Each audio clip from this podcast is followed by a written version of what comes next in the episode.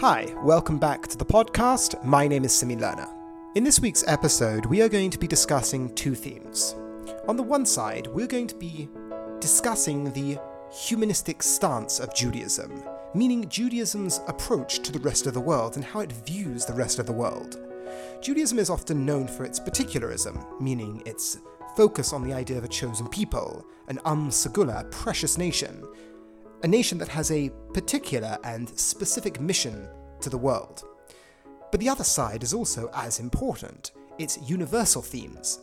It's themes that involve the Jewish people being one in a family of humanity, with a responsibility and a role to play within the greater world in which we exist. And we see both these themes being expressed in the Bible. So, holding that split in our mind for the moment, the universal and the particular, the specifically Jewish and the humanistic values that Judaism holds, putting that to one side for the moment, there's another split that we're going to talk about the distinction between the written and the oral law.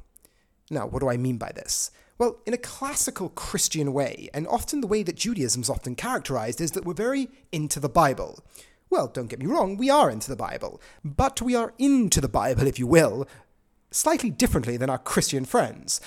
Christianity has very much focused on the New Testament, as they call it, as well as the Torah, or the Old Testament, as they call it. And these texts are the focal point for the Christian community. And this is a theme I've mentioned before. For the traditional Jew, the Bible in isolation isn't particularly interesting. What I mean by that is the Bible, separated from the oral tradition that came along with it, that which explains, that which came hand in hand with the written law, without that, you're not really playing traditional Judaism. For the traditional Jew, both the oral law and the written law are essential. Hence, it's always bizarre when someone puts on the table to me some quote or some idea from the written law and says, My, well, what do you say about this? It seeming bizarre, immoral, whatever it may be. And my first response is always, I was never committed to that in isolation. I'm not a Karaite. Karaite is a group of uh, community or sort of a social experiment of traditional Jews that only take the written law as being fundamental. As a traditional Jew, I never signed up for that. I signed up for them being both held at the same time, both the written and the oral. And these two ideas are both fundamental to traditional Judaism. You drop one, we kind of have to drop the other.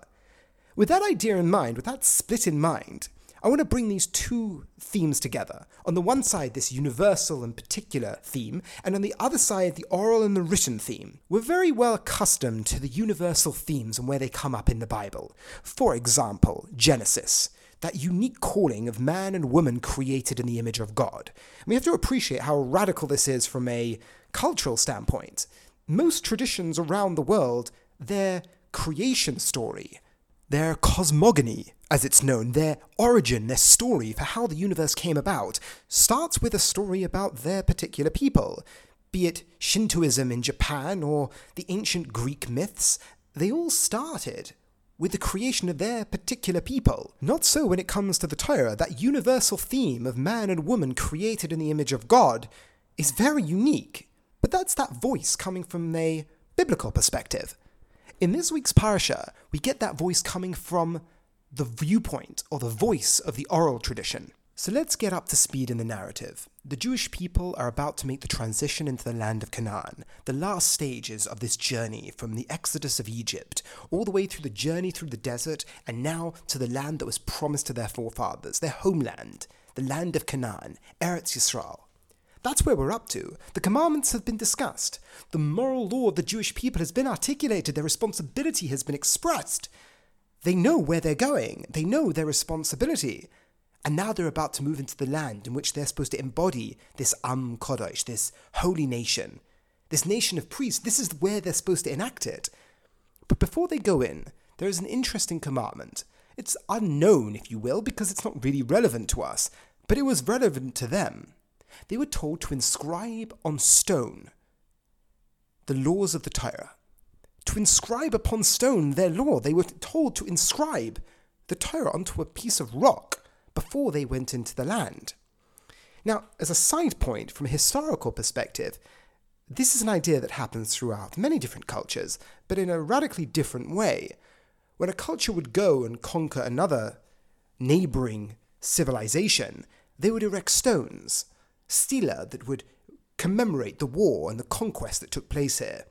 An interesting idea, just in sort of theme with what we discussed at the beginning of the contrast in cultures, the Jewish people's move, when they moved into a land, wasn't to talk about their conquest, was to talk about their responsibility. More of a caveat to our discussion. But moving on, they were told to inscribe upon this rock the law of the Torah. Okay, that's, that seems, as I said, interesting from a cultural standpoint. But this is where we have the oral tradition sort of steps in and points out that the language that the Torah uses to describe the writing of this, well, this law onto this rock, the language that's used is the words are be'er hativ, and it should be clear. It should be understandable. But the oral tradition, the sages of the Talmud, describe this language as not to be explained or be clearly or legible. They say the language that's used is, and they parallel it in other areas of the Torah, it should be expounded upon, and in their words should be translated. They look at this event that happened here, this inscribing that took place, as not so much it had to be clearly and legibly written, but they look at it as a command to translate the Torah. That the Torah should not be written in a language that is only accessible to the Jews. Now, think about this for a moment. If they look at this idea, or they look at this commandment to inscribe the Torah onto rock, but from their point of view, the commandment's not just to inscribe it, it's to translate it, to make it accessible and understandable to other cultures that will come across it. For Rav Hirsch, Chazal, they're known as, the sages of the Jewish people, this oral tradition, this voice of the oral tradition, is giving out that humanistic echo. Because if you are inscribing something on the stone that isn't only for you to understand, then that is a message to you as a people that this story isn't only about you. Because if it was only about you and your little tribe, then it wouldn't matter if other people knew about your laws. It wouldn't matter if other people knew about your responsibility. The point of translation is a message to the Jewish people. That universal message we spoke about at the beginning, that those two sides, just before this takes place, they go through their mission, they go through their responsibility. But now it ends off in that universal note from the perspective of the oral law. The oral law uses this as a vehicle to pronounce that universal message. So, as bookends of the Torah, on the one side we have the biblical voice of universalism at the very beginning, and then at the very end we have the rabbinic, the oral tradition's voice of the universal message of Judaism. So, to recap these ideas, we had that dichotomy between the universal and the particular, as well as the split between the oral and the written, and how both are essential from a traditional standpoint. And now we look at the entirety of the Bible with these two bookends, both articulating this universal theme that is so central to Judaism. We had it at the beginning with the creation of humanity, and we have it at the end with the transition into the land of Canaan, their last destination. The idea that it has to be translated, a translation that is accessible to other people, not just the Jewish people, that other people will be aware of their mission and aware of their responsibility, but more than that, that they as a people know that it's not just about them.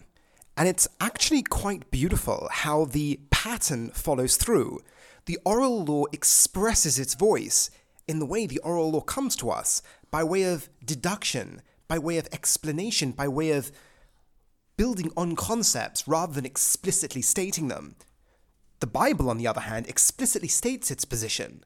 And we see these two approaches or these two methodologies being pronounced here. On the first stage, as I mentioned in Genesis, it's explicitly said the universality of humanity. But at the end, it's by way of deduction, by way of an inference. You translate things that are interesting for other people. It's a moral law that is being translated for other people to understand. The inference to the people themselves is that there are other people that are part of this story. And that really does create that beautiful Jewish character, a character that can hold in both hands the particular responsibility of what it means to be a Jew, but at the same time feel part and parcel with the rest of humanity, separate but at the same time part of that story. That echo back from Avram Avinu, the first of the Jewish people, that was described as a ger the toishav, a stranger, but a toishav, someone who dwells amongst you. that split that most cultures feel the need to choose one or the other. The Jewish people have always chosen both. We've accepted ourselves as part of humanity, but at the same time separate. I hope you enjoyed. Thank you very much for listening and have a wonderful week.